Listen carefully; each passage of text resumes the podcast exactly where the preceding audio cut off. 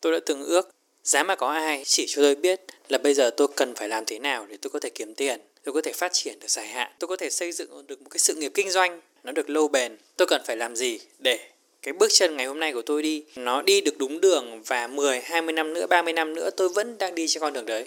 Tôi từng ước rằng có người nào đấy sẽ đến chỉ cho tôi như vậy.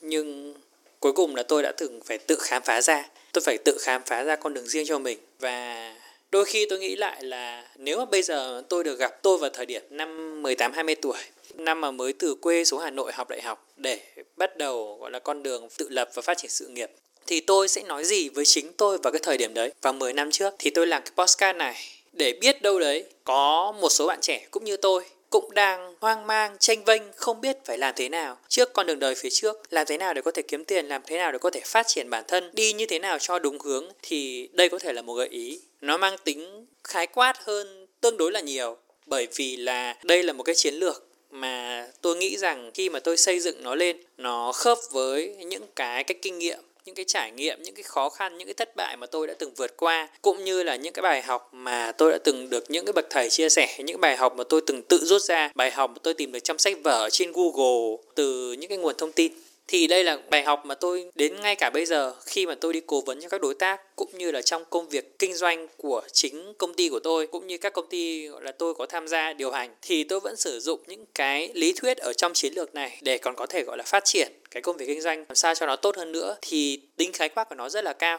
những cái thứ mà mang tính khái quát cao thì đâu đấy, khi mà áp vào thực tế, nó sẽ cần phải rất là nhiều công sức, rất là nhiều suy nghĩ, rất là nhiều cái tâm tư, tâm sức đầu tư vào để còn biến nó trở thành thực tế, rút ra kinh nghiệm, sửa đổi, bổ sung tối ưu. Tuy nhiên là có một con đường, có một cái hướng thì vẫn hơn là không có. Cái chiến lược ba tờ tiền mà tôi chuẩn bị chia sẻ trong cái postcard lần này, nó giống như một cái kim chỉ nam vậy. Nó giống như là khi mà chúng ta ở trong một khu rừng, chúng ta nhìn lên bầu trời sao và chúng ta nhìn thấy sao bắt đầu. Chúng ta biết hướng nào là hướng bắc, đó. Giống như là đi giữa biển, chúng ta có một cái la bàn và cái la bàn chỉ hướng hướng nào chúng ta biết là hướng nào là hướng bắc, hướng nào là có thể cứ đi cứ đi cứ đi rồi sẽ đến. Thế thì cái chiến lược ba tờ tiền này nó giống như một cái la bàn chỉ hướng và hy vọng nó sẽ giúp ích được cho mọi người. Sau đây là tôi xin chia sẻ vào cái phần đề chính là chiến lược ba tờ tiền. Tại sao lại gọi là ba tờ tiền? Thực tế ra là do nó có ba chữ tờ, ba chữ t đó ba chữ T thì vì tôi dùng nó để kiếm tiền, tôi dùng nó để kiếm tiền theo một cách bền vững, nó phát triển theo một cách gọi là đi lên từng bước và vững chắc, cho nên tôi gọi nó luôn là ba tờ tiền cho nó dễ nhớ. Thế thì bây giờ có ba chữ tờ, chúng ta sẽ đi vào từng cái chủ đề một.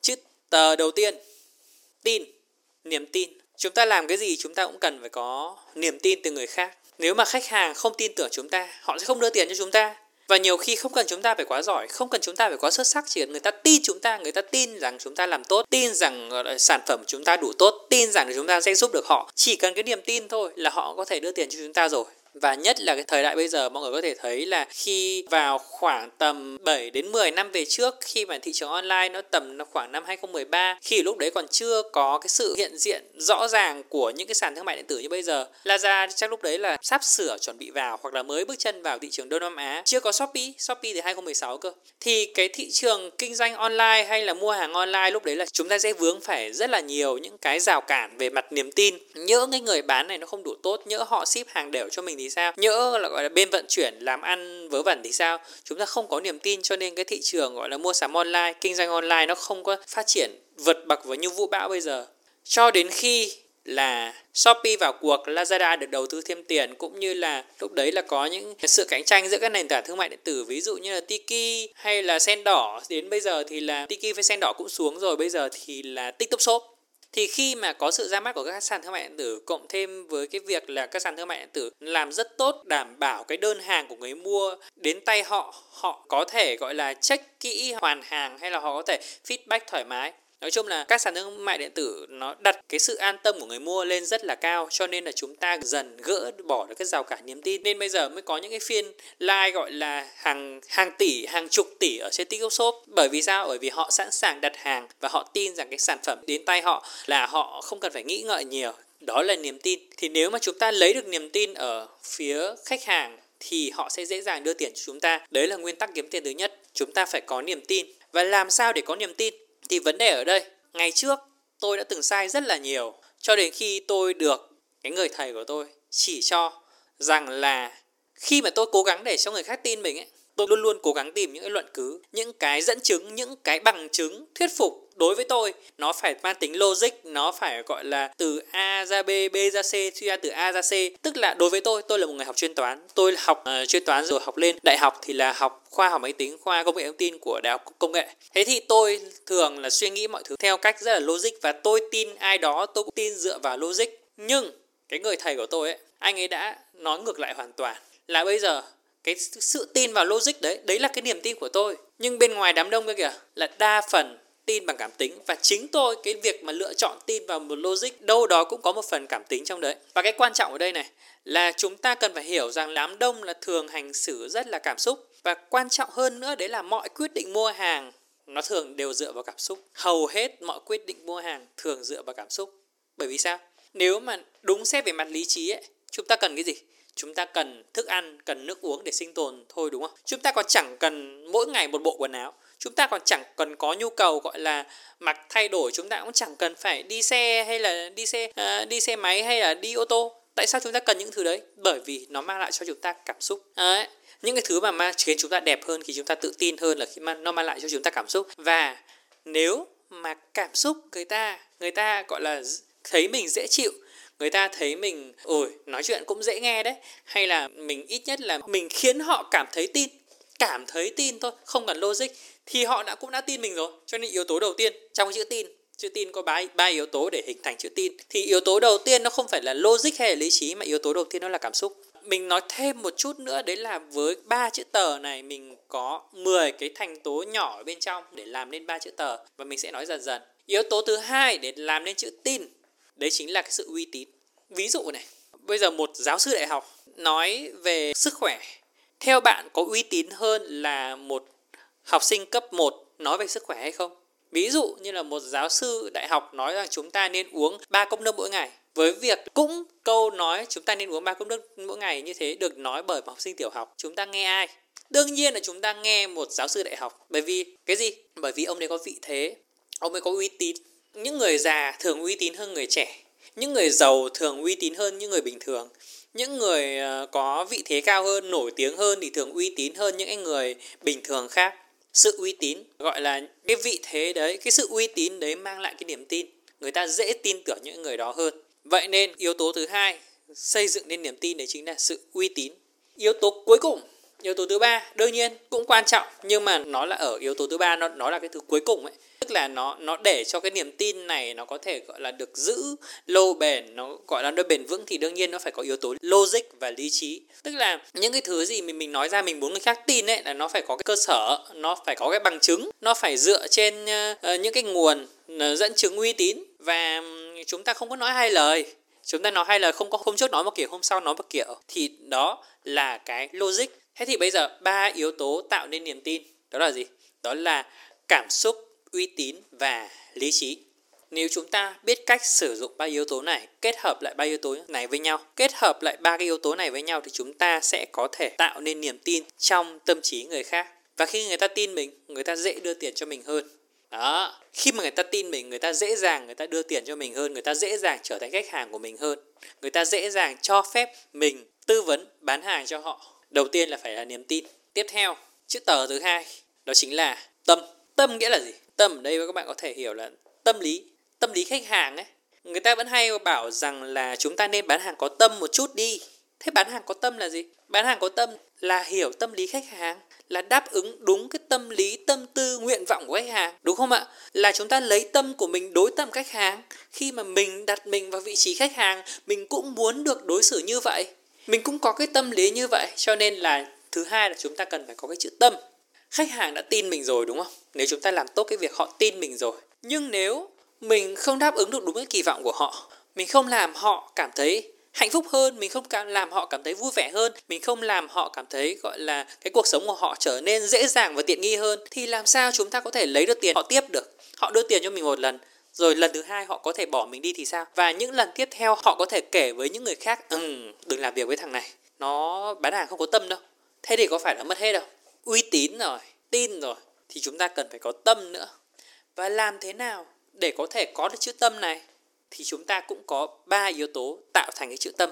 Ba yếu tố tạo nên cái tâm lý khách hàng mà chúng ta cần phải tìm hiểu, cần phải nắm rõ và cần phải đáp ứng những cái gọi là cái xu hướng tâm lý như thế để chúng ta có thể khiến khách hàng cảm thấy happy, cảm thấy hài lòng, cảm thấy vui vẻ. Đầu tiên khách hàng nói riêng và chúng ta nói chung này, con người nói chung này, ai cũng có ba cái khía cạnh trong tâm lý. Khía cạnh thứ nhất, đó là ai cũng có những khao khát, có những cái mong muốn đạt được, có những cái ước mơ, có những cái nguyện vọng. Đấy. chúng ta ở điểm a, chúng ta khao khát, chúng ta muốn đến điểm b mà điểm b nó ở cao hơn điểm a thì đó gọi là khao khát. Tiếp đến, thứ hai, một cái khía cạnh tâm lý khác chính là nỗi đau. Chúng ta có thể là cảm thấy rằng là mình béo quá, bây giờ mình muốn gầy hơn hay là da mặt mình có nhiều mụn quá? Hay là con mình sao dạo này biếng ăn quá? Hay là bố mẹ mình sao dạo này hay trách mắng mình quá? Đó, hoặc là sao dạo này không có ai quan tâm mình cả? Hay là sao sao dạo này mà mình nói người khác có vẻ không tin tưởng, không nghe theo? Đó đó đều là những nỗi đau. Đấy là khía cạnh thứ hai. Ai cũng có trong mình những nỗi đau. Không có nỗi đau này thì có nỗi đau khác. Phật chẳng bảo rồi, đời là bể khổ, đúng không ạ? Qua được bể khổ là qua đời thế nên là khi mà chúng ta chưa qua đời thì chúng ta cũng vẫn còn rất là khổ, và khổ là chúng ta có những nỗi đau. Và tiếp đến cái thứ ba, khía cạnh tâm lý thứ ba, trong bất cứ con người nào cũng có, đó chính là trách nhiệm. Trách nhiệm là gì? Chúng ta có trách nhiệm chính bản thân mình này, với bạn bè này, với người thân này, với bố mẹ này, với họ hàng dòng tộc này, với vợ, với chồng, với con cái, với hàng xóm.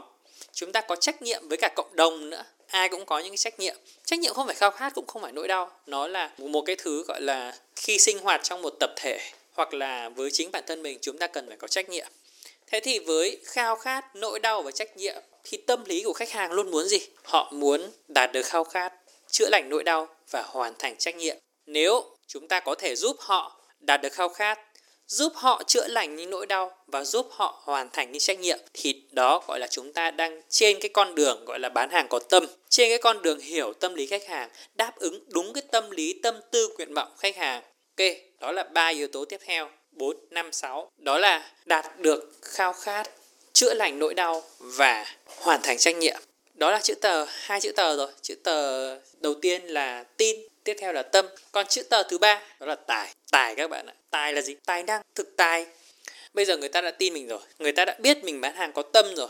Thế nhưng mà cái việc mà mình làm được ấy, nó cũng giống như một nghìn, hai nghìn người ngoài kia cũng làm được. Thế thì họ có thể dễ dàng thay thế mình, đúng không ạ? Họ có thể chọn mình hoặc chọn người khác người khác cũng có thể lấy được niềm tin, cũng có thể, gọi là, bán hàng có tâm như mình mà. Thế bây giờ, cái yếu tố nào để khiến người ta phải chọn mình? Cái yếu tố nào mà người ta gọi là cái thuật ngữ chuyên môn về mặt kinh doanh nó sẽ là lợi thế cạnh tranh để khiến khách hàng sẽ ở lại với mình và không đi sang đối thủ khác? Chúng ta có không? Nếu không có, thì chúng ta phải xây dựng, chúng ta phải có tài năng tài năng để khiến khách hàng đã tìm đến chúng ta rồi, họ không bỏ chúng ta được. Họ phải nhớ rằng là đến cái việc, ví dụ như là liên quan đến chiến lược, phải hỏi ông hạ, ông việt liên quan đến chiến lược kinh doanh hay là chiến lược phát triển sản phẩm mới, chiến lược truyền thông, chiến lược marketing, những yếu tố mang tính chiến lược, những cái thứ nếu mà bạn muốn phát triển cái việc kinh doanh của bạn theo hướng định hướng dài hạn, lâu dài, bền vững, mang tính chiến lược thì phải làm việc với ông Hạ Hồng Việt. Ví dụ như vậy, thì đấy là cái chủ đích tôi xây dựng tài năng cho tôi. Và để người khác phải thừa nhận cái tài năng đấy của mình, thì làm sao để người ta thừa nhận tài năng của mình giống như là người ta tin mình và người ta thấy rằng mình có tâm? Thì có bốn yếu tố đầu tiên là mình có kiến thức gì để cho người ta nhìn thấy người ta thấy rằng là ừ ông này là ông biết đấy. Ông biết đấy ông có kiến thức đấy ông có hiểu biết đấy ông đã từng học cái này học ra cái này học ra cái kia ông này từng là học trò của người này người kia. Đấy ông có kiến thức. Ông đã từng đọc sách này sách kia này. Có kiến thức. Tiếp theo là kinh nghiệm. À ok kiến thức rồi kiến thức rồi nhưng mà không có kinh nghiệm nó chỉ là người, người làm bàn giấy thôi gọi là tiến sĩ giấy thôi gọi là nói chỉ nói lý thuyết thôi còn kinh nghiệm nó tạo nên cái việc là gì? Là ông đã thất bại những cái gì? Ông đã làm những cái dự án gì? Ví dụ như là tôi, nếu mà tôi không từng làm ở vị trí quản trị, tôi không từng làm trợ lý chủ tịch hội đồng quản trị, tôi không từng được học quản trị, tôi từng làm quản trị, tôi chưa từng, gọi là, vận hành một cái shop từ con số 0 lên đến khoảng doanh thu vài trăm triệu một tháng, thì làm sao tôi có cái kinh nghiệm, tôi có thể sâu ra cái tài năng của mình được? Thì cái kinh nghiệm đấy, cái người nào mà hiểu biết người ta thấy ngay, người ta nói vài câu là người ta hiểu ngay là ông này có kinh nghiệm thật hay không hay là vẽ? Kiến thức kinh nghiệm sản phẩm. Tôi biết về ông rồi. Tôi biết ông có kiến thức như thế, có kinh nghiệm như thế rồi. Nhưng tôi muốn trải nghiệm sản phẩm của ông để hiểu thêm rằng ở cái kiến thức và kinh nghiệm đấy có thực sự là giúp được tôi hay không? Có thực sự là nó hiệu quả hay không? Có thực sự là nó đến từ cái cuộc sống hay không? Hay là kiến thức, kinh nghiệm nó chỉ là vẽ ra thôi? Thì cái sản phẩm là cái cách để người ta có thể trải nghiệm và hiểu thêm về cái tài năng của mình. Đó là sản phẩm. Còn thành tích. Đương nhiên nó là những cái yếu tố ghi nhận rằng tài năng của mình trong thực tế tạo ra được uh, những cái thành quả nhất định những cái thành công cũng như là những thất bại những cái lời khen ngợi cũng như là lời chê bai cũng như là sự ghi nhận từ cộng đồng. Đó là thành tích. Kiến thức kinh nghiệm sản phẩm và thành tích. Đây cũng chính là cái mô hình xây dựng cái sự tài năng ở trong cái phần xây dựng thương hiệu cá nhân mà mình đã từng được học của cô Long truyền thông từ 10 năm trước năm 2013 những cái thứ mà khiến mình tâm đắc ấy mà mình thấy nó có yếu tố dài hạn ấy và nó có thể khớp lại được ấy, thì mình rất hay tổng hợp lại. Thực tế ra mình cũng chẳng có gì mà sáng tạo cả. Cái công thức mà xây dựng uy tín lúc đầu ấy thì thực tế ra là mình cũng lấy từ của ông Aristotle.